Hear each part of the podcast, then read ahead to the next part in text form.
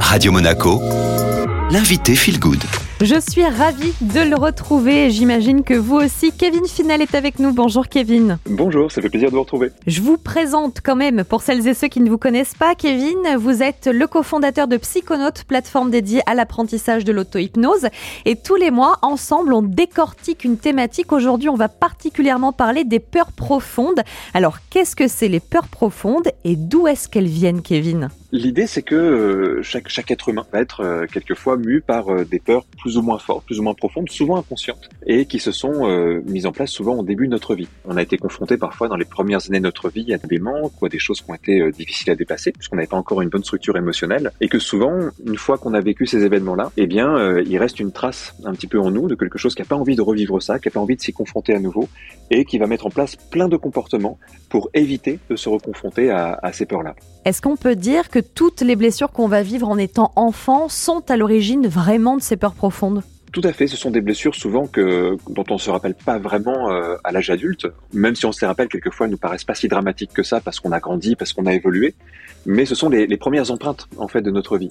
Alors il y a des personnes qui ont essayé de, classifier un petit peu ces, peurs profondes. Il n'y a pas de consensus vraiment au niveau de la, recherche sur ça, mais il y a des choses qui reviennent, comme par exemple les blessures d'abandon. Quand on a vécu euh, un abandon, c'est-à-dire qu'une une figure qui normalement devait être rassurante n'a pas été présente à un moment donné dans notre vie. C'est pas forcément un abandon au sens d'un enfant abandonné, mais ça peut être aussi euh, quelquefois un, un manque d'attention, quelque chose qui n'a pas été reconnu ou validé. Et typiquement, quelqu'un qui vit ça risque ensuite d'avoir dans ses relations, même dans sa relation avec lui-même, la peur de se reconfronter à ça. Donc par exemple, va mettre en place des mécanismes pour être aimé, pour être apprécié, pour être proche des gens. Et ce mécanisme-là est en fait une réaction à cette peur profonde, mais tout ça se fait de manière très inconsciente, mais ça donne quelquefois des, des réactions un peu exagérées. on connaît tous, je pense, des personnes qui, qui ressentent un très fort besoin d'être aimé ou d'être accepté, besoin qui peut être euh, quelquefois hypertrophié, et, euh, et, souvent, ça, c'est des indices qu'il y a une, une peur qui n'est pas, euh, qui est pas résolue, qui n'a pas été travaillée. Et puis, on regarde surtout comment on peut travailler sur ces peurs profondes. Est-ce que le développement personnel, c'est une bonne idée, par exemple? Au fond, c'est toujours une bonne idée de travailler sur soi, mais il y a des écueils qu'on peut éviter en étant un peu vigilant. Souvent, quand on va travailler sur soi, le, le réflexe va être de vouloir euh, renforcer ce qu'on croit être bien quelqu'un qui à un moment donné ne, s'est pas senti peut-être assez accepté ou, validé ou, aimé, va rechercher être encore plus aimé par les autres. Et souvent, s'il apprend le développement personnel, il va se dire qu'il va trouver des stratégies pour être encore plus aimé par les autres. C'est-à-dire qu'il continue en fait à renforcer ses mécanismes de résistance et ses mécanismes d'évitement plutôt qu'à aller travailler sur la peur profonde qui est derrière.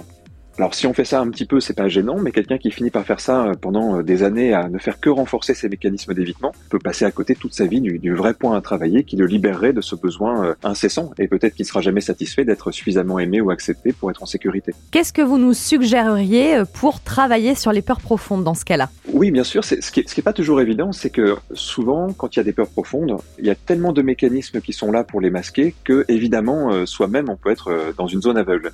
Et c'est pas toujours facile de se rendre compte de ce qui se passe en soi. On peut essayer de scanner quand même, c'est ce qu'on fait normalement dans un début de travail thérapeutique, de scanner les endroits où on est un peu en surréaction, on a des attentes qui sont exagérées ou des, sentiments d'insécurité, notamment dans nos relations, quand on est face à des, à des urgences, des choses à faire, quand il y a des éléments euh, émotionnels aussi dans les relations. Par exemple, quelqu'un qui a la peur du conflit, et va à chaque fois qu'il peut y avoir euh, une sensation de tension, être en surréaction, avoir l'impression que ça devient dramatique, avoir euh, des pensées récurrentes très fortes par rapport à ça. Et là, évidemment, ben, on peut se demander est-ce qu'il n'y a pas quelque chose derrière, est-ce qu'il n'y a pas une, une, faille derrière? Évidemment, au fond, c'est un travail qu'on fait plutôt en thérapie. Mais je pense qu'on peut déjà faire un premier pas en soi en, essayant vraiment de, scanner de manière un petit peu détachée ces endroits où on est en passage en force quelque part.